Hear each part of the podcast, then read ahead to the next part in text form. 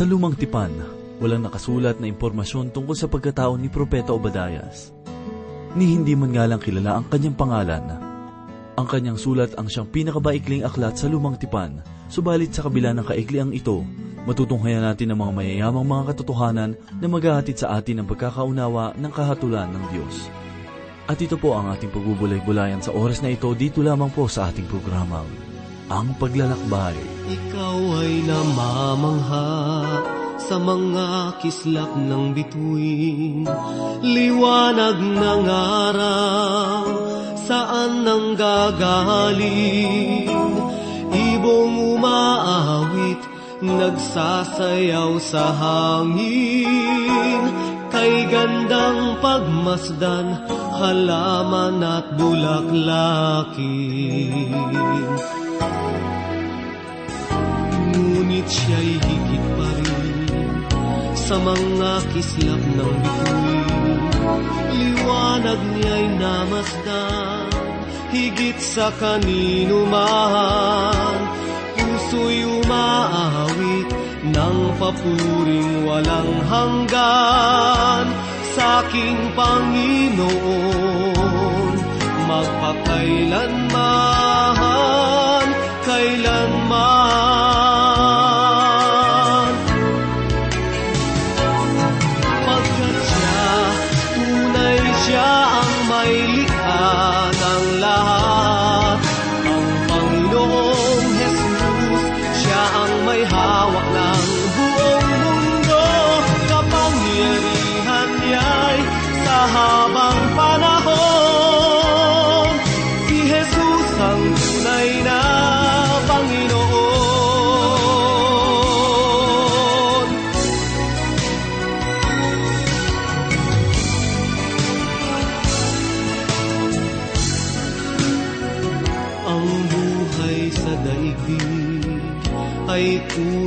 magwawakas.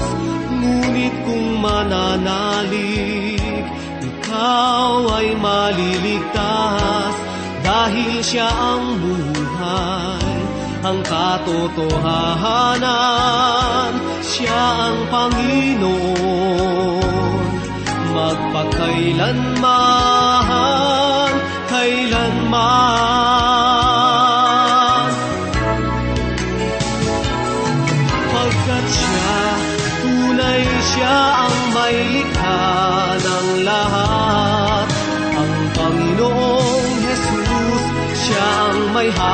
down.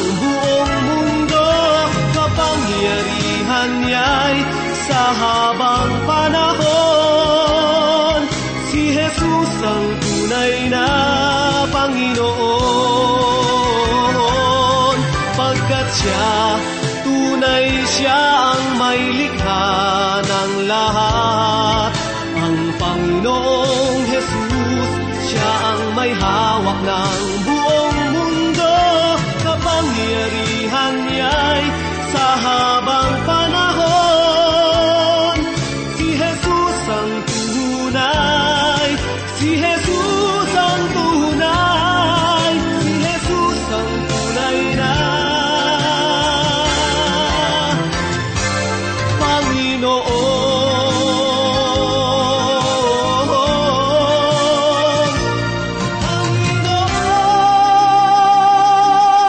Panginoon. Kamusta po kayo mga kaibigan at tagapakinig ng ating palatuntunan? Sana ay lahat kayo'y nasa mabuti at maayos na kalagayan. Tayo ay magpasalamat muli sa ating Panginoon sa kalakasan na Kanyang ibinigay sa atin sa araw-araw. At sa sandaling ito ay muli tayong binigyan ng pagkakataon upang ang Kanyang mapagpalang salita ay ating mapagbulay-bulayan. Ako po muli, si Pastor Dan Abangco. Samahan po ninyo ako at tayo ay mapagpala ng salita ng Panginoon. Sa nakaraang pag-aaral ay ating pong napag-aralan ang ikalawang sulat ni Apostol Pedro. Mga kaibigan, sa unang bahagi ng liham ni Apostol Pedro, ang pagkakakilanlan sa kanyang sulat ay ang salitang kaalaman. Basahin po natin ang ipinahayag ni Apostol Pedro sa ikalabing walong talata, Subalit lumago kayo sa biyaya at sa pagkakilala sa ating Panginoon at tagapagligtas na si Yesu Kristo. Sumakanya nawa ang kalawalhatian ngayon at hanggang sa araw ng walang hanggan. Amen. Sa bahagi ng talata na nabasa natin, ang mga pahayag na, Subalit lumago kayo sa biyaya at sa pagkakilala sa ating Panginoon at tagapagligtas na si Yesu Kristo. Mga kaibigan, ang tunay na kaalaman ay hindi ang pagkabisado ng mga doktrina o mga ritual na tulad ng inaakala ng iba. Ang kaalaman ay ang pagkakilala kay Yesu Kristo ayon sa mga pahayag na naisulat sa banal na kasulatan. Ang lihim ng buhay at buhay pananampalataya ay ipinapahayag sa ikalabing pitong kabanata ng sulat ni Juan sa ikatlong talata. Ganito po ang sinasabi, at ito ang buhay na walang hanggan, na ikaw ay makilala nila na isang Diyos na tunay, na si Yesu Kristo na iyong sinugo. Pansinin po natin kung paano ginamit ni Apostol Pedro ang pangalan ni Yesu Kristo. Kaniyang ipinahayag sa bahagi ng talata na sa ating Panginoon at tagapagligtas na si Yesu Kristo. Tunay na naging napakahalaga ni Yesu Kristo para sa isang mangingisda na tulad ni Apostol Pedro. Ipinahayag ng isang manunulat ang tungkol kay Apostol Pedro at kanyang sinabi na sinunod niya si Yesu Kristo bilang Panginoon. Siya ay kanyang inibig bilang isang tagapagligtas. At binigyan niya siya ng papuri bilang dakilang anak ng Diyos. At winakasan niya ang kanyang liham sa pamamagitan ng mga katagang sumakanya nawa ang kaluwalhatian ngayon at hanggang sa araw ng walang hanggan. Amen.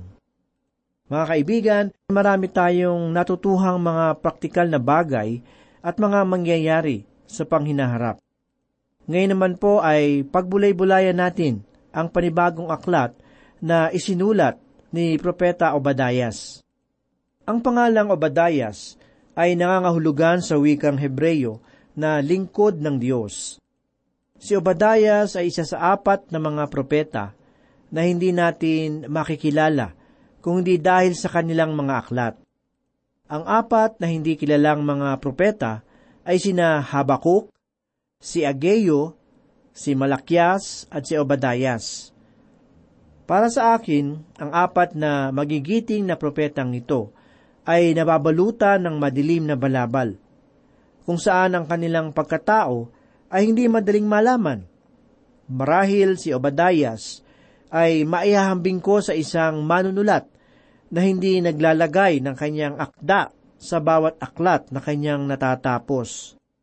Ang kanyang katauhan at ang kanyang kalikasan ay lingid sa ating kaalaman. Samantalang ang diwa ng kanyang pahayag ay naglalaman ng mga mensaheng may kinalaman sa kanyang paligid, ngunit nagtatago ng kanyang sarili. Sino nga ba si Obadias? Si Obadias ay isa sa mga propetang hindi gaanong tanyag. Ang kanyang pangalan ay karaniwang pangalan sa bansang Israel at ito nga ay nangangahulugan ng lingkod ng Diyos. Ang lugar ng Edom ang siyang susi ng pagkakaunawa ng kanyang aklat. Makatutulong ang aklat ng Henesis sa pagkakaunawa ng lugar na ito sa ating pag-aaral. Mababasa natin sa aklat na ito ang talaan ng mga lipi ni Iso na sinasabi sa ikatatlumpu at anim na kabanata ng Henesis. Unang talata, ganito po ang sinasabi. Ito ang lahi ni Iso na siya ring Edom. Gayon din naman, mababasa rin natin sa ikawalo at ikasyam na talata na nasabing kabanata ang ganitong pahayag. Kaya't nanirahan si Iso na ama ng mga Edomita sa bundok ng Seir. Si Iso ay si Edom. Ito ang lahi ni Iso, na ama ng mga Edomita sa bundok ng Seir. Ito ang uri ng talaan na sa atin ay ipinagkaloob sa mga talatang ito.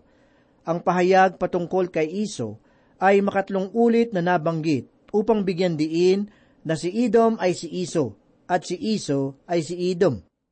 Ang mga Edomita kung gayon ay yaong mga tao na nagmula sa lahi ni Iso, kung paanong ang mga Israelita ay nagmula kay Jacob. Ngayon, kung babalikan natin ang kwento ni Iso, matutunghayan natin na ang kanyang buhay ay may malaking kaugnayan sa buhay ng kanyang kapatid na si Jacob. Ang pangyayari ay nagsimula sa sinapupunan pa lamang ni Rebeka na kanilang ina. Simulat sa pool, ang dalawang magkapatid na ito ay lagi nang may pagtatalo at pagkakaiba. Ang katangian ni Iso ay mas higit na palaban at ang kanyang hilig ay pangangaso. Samantalang si Jacob ay taong bahay lamang na mas higit na natuto sa pagluluto dahil marahil sa kanyang ina. Gayunmay, si Jacob ay may pagpapahalaga sa espiritual, hindi tulad ni Iso na magagawang ipagpalit ang karapatan ng pagkapanganay, mapagbigyan lamang ng kahit panandalian ang kagustuhan ng kanyang laman. Sapagkat hindi sariling kapurihan ang kanyang hinahanap, kundi ang kaluwalhatian ng Diyos. Pinatunayan niya sa kanyang sarili na siya nga ay lingkod ng Panginoon. At bilang lingkod, hindi siya nangahas na magtaas ng kanyang sarili. Hindi niya ipinahayag kung saang lipi siya nagmula o anumang gawain, karanasan, at pagmamayari ang mayroon siya.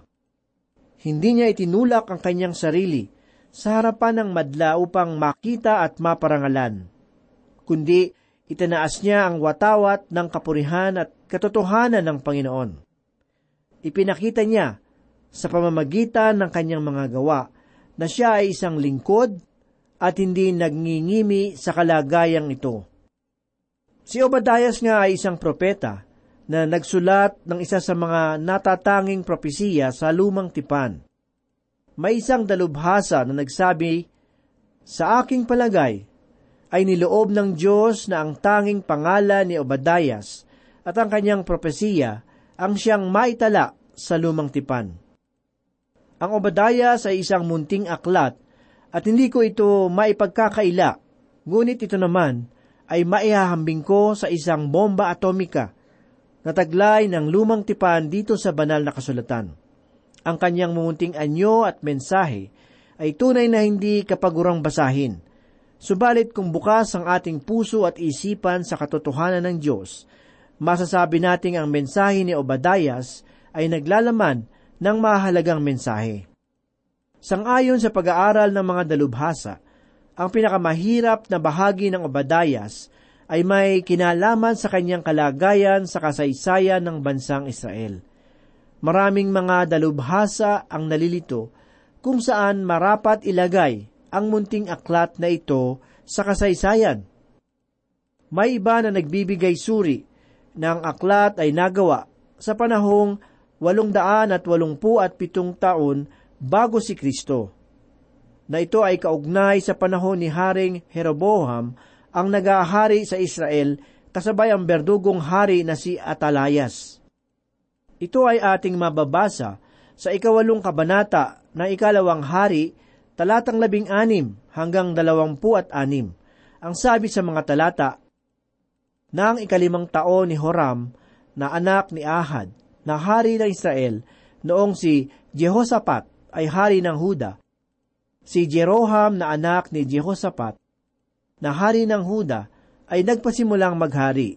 Siya ay tatlumput dalawang taong gulang nang siya ay maging hari, at siya ay walong taong naghari sa Jerusalem. Siya ay lumakad sa landas ng mga hari ng Israel, gaya ng ginawa ng sambahayan ni Ahab, sapagkat ang anak ni Ahab ay kanyang asawa. Siya ay gumawa ng kasamaan sa paningin ng Panginoon. Gayunmay ayaw wasakin ng Panginoon ang Huda, alang-alang kay David na kanyang lingkod. Yamang kanyang ipinangako na magbibigay siya ng isang ilawan sa kanya at sa kanyang mga anak magpakailanman. Sa kanyang mga araw ay naghimagsik ang Edom sa ilalim ng pamamahala ng Huda at naglagay sila ng kanilang hari. Pagkatapos ay dumaan si Horam sa Sair kasama ang lahat niyang mga karwahe. Siya ay bumangon ng gabi at pinatay niya ang kanyang mga pinuno at mga Edomita na nakapalibot sa kanya. Ngunit ang kanyang mga tauhan ay tumakas sa kanilang mga tolda. Sa gayoy naghimagsik ang Edom laban sa pamumuno ng Huda. Hanggang sa araw na ito, ang Libna ay naghimagsik din ng panahong ding iyon. Ang iba pa sa mga gawa mo Horam, ang lahat niyang ginawa, di ba nasusulat sa aklat ng mga kasaysayan ng mga hari ng Huda. At si Horam ay natulog na kasama ng kanyang mga pinuno, at inilibing na kasama nila sa lungsod ni David. Si Ahasayas na kanyang anak ay nagharing kapalit niya, nang ikalabing dalawang taon ni Horam na anak ni Ahab na hari ng Israel. Nagsimulang maghari si Ahasayas na anak ni Jehoram na hari sa Huda. Si Ahasayas ay dalawamput dalawang taong gulang nang siya ay magsimulang maghari. At siya ay naghari sa loob ng isang taon sa Jerusalem. Ang pangalan ng kanyang ina ay Atalia, na apo ni Omri, na hari ng Israel. Ngunit may isang dalubhasa ang nagsabi na ang panahon ng pagkasulat ay marapat na sa panahon ni Jehoshaphat. Ang nagahari na atin namang matatagpuan sa ikalawang kronika, kabanatang labing pito, talatang pito. Ganito po ang sinasabi, Nang ikatlong taon ng kanyang paghahari, ay kanyang sinugo ang kanyang mga pinuno. Sina Benhail, Obadayas, Sakarayas, Natanael, at Mikaya upang magturo sa mga bayan ng Huda. Bagamat ang pangalang Obadayas ay matatagpuan sa mga talatang ito, gayunmay ang pangalang Obadayas ay karaniwang pangalan na ng mga panahong iyon. Sa madaling salita, ang Obadayas na tinutukoy sa aklat ng kronika ay hindi ang Obadayas na sumulat ng propesiya na ito. Ngunit mayroong kaisipan, ang isa pang dalubhasang mag-aaral na nagsasabing si Obadayas ay maaring kasabay ni Propeta Jeremias. Sangayon sa kanyang pag-aaral, ang maaaring panahon ng pagkasulat ng aklat ay maibabalik natin sa ikalimang daan at walungpu at pitong taon bago si Kristo. Ngunit ang malaking katanungan na ito ay maaaring mabigyang tanglaw ng ikalabing isang talata dito sa aklat ng Obadayas na ganito po ang sinasabi ng araw na ikaw ay tumayo sa malayo, ng araw na dalhin ng mga dayuhan ang kanyang kayamanan, at pumasok ang mga dayuhan sa kanyang mga pintuan, at pinagbaluntunan ang Jerusalem, ikaw ay naging gaya ng isa sa kanila. Kaya, kahit na ang aklat na ito ay nasulat bilang propesiya bago maganap ang pangyayaring ito, o isa na lamang natala sa kasaysayan sa kung ano ang nangyari, ang karaniwang kapaliwanagan pa rin para rito ay tanggapin ang aklat bilang kasaysayan kaysa isang propesiya. Bunga nito, ang panahong angkop para sa propesiya ni Obadayas ay sa taong ikalimang daan at walungpu at pitong taon bago si Kristo. Ang panahong ito ay yaong kaganapan kung saan ang pangalipin ng Babylonia ay naganap na sa panahon ang ministeryo ni Jeremias ay nasa bansang Israel. Sangayon sa pahayag, ang munting bayan ng Edom ang siyang paksa ng munting propesiya. Ang talatang anim ang siyang susi sa bagay na ito na nagsasabi o paanong si Isaw ay nilooban, hinanap ang kanyang mga kayamanan. Muli ang sulat ni Obadias ay isang pinakamaikling aklat dito sa lumang tipan. Dalawangpu at isang talata lamang ang ating makikita. At may ilang mga nagsasabi na ang aklat na ito ay hindi kapaki-pakinabang kung babasahin sapagkat wala naman itong naibibigay na mensahe para sa atin. Ang sabi pa nga ng iba, mas makabubuti raw kung ang aklat ng Obadayas ay alasin na sa banal na kasulatan. Subalit, ang kaiklian ng pahayag ay hindi nagdidikta ng kahalagahan nito sapagkat tulad ng ibang mga propeta, ang mensahe ay katatagpuan rin ng mahalaga, nauukol, kapakipakinabang at magandang aral at pahayag.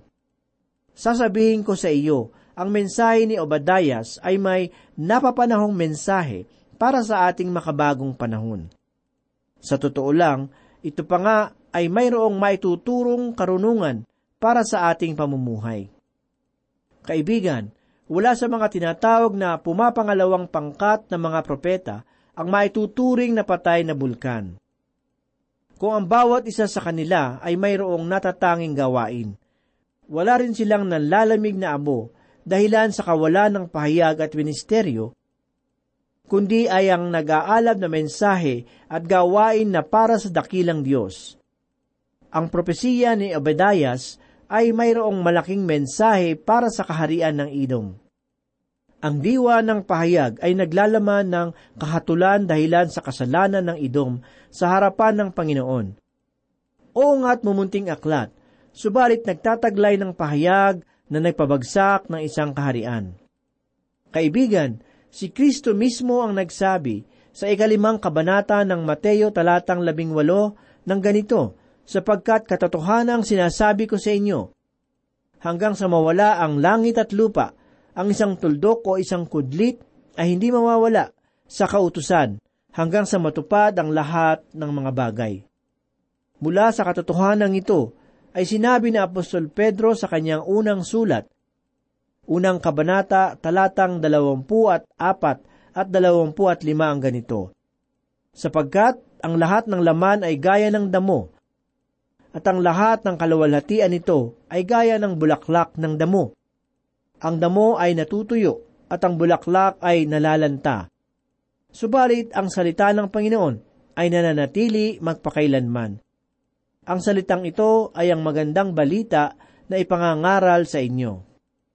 Kaibigan, ang bawat mensahe ng Diyos sa kanyang banal na kasulatan ay nagtataglay ng kanyang katangian. Ang salita ng Panginoon ay tiyak na may kaganapan sang ayon sa tamang panahon ng paggawa nito.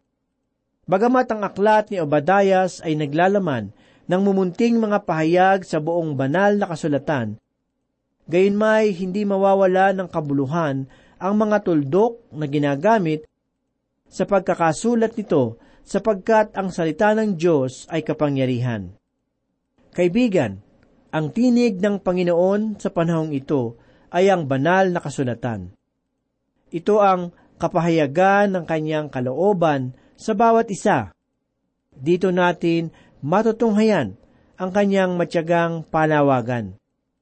Sapagkat magpahanggang ngayon, ang kamay ng Diyos ay nakaunat sa bawat taong wala pang relasyon sa kanyang kaligtasan. Magpahanggang ngayon, ang tinig ng panawagan ng pagsisisi ay patuloy na ipinapahayag sa pamamagitan ng mabuting balita. Nais ipabatid ng Diyos ang kanyang pag-ibig sa sanlibutan. Sapagkat ibinigay niya ang kanyang bugtong na anak upang ang sinumang malampaltaya ay hindi mapahamak, kundi magkaroon ng buhay na walang hanggan. Sapagkat tayo ay makasalanan, at lahat tayo ay nasa ilalim ng kahatulan. Subalit, dahil kay Kristo, mayroon tayong pag-asa na makapisan ang Diyos sa pamamagitan ng kanyang anak. Ang sabi ng Panginoong Hesus sa ikalabing apat na kabanata ng Ebanghelyo ni Juan, talatang anim ay ganito, Ako ang daan, ang katotohanan at ang buhay. Sino man ay hindi makararating sa Ama kundi sa pamamagitan ko. Kung tayo ay tunay na naghahanap sa Panginoon, hanapin natin siya sa pamamagitan ng kanyang salita. Makinig tayo sa mensahe ng Diyos, sapagkat ang kanyang salita ang ating buhay. Walang ibang makapagbibigay sa atin ng kapahingahan kundi ang Panginoong Hesus na nagsasabi sa ikalabing isang kabanata ng Ebanghelyo ni Apostol Mateo, talatang dalawampu at walo. Lumapit kayo sa akin, kayong lahat na nanlulupaypay at lubang nabibigatan, at kayo'y bibigyan ko ng kapahingahan. Pasanin ninyo ang aking pamatok, at mag-aral kayo sa akin. Ako'y maamo at mababang loob, at makasusumpong kayo ng kapahingahan para sa inyong kaluluwa, sapagkat maginhawang dalhin ang aking pamatok, at magaan ang pasaning ibibigay ko sa inyo. Tayo po ay manalangin.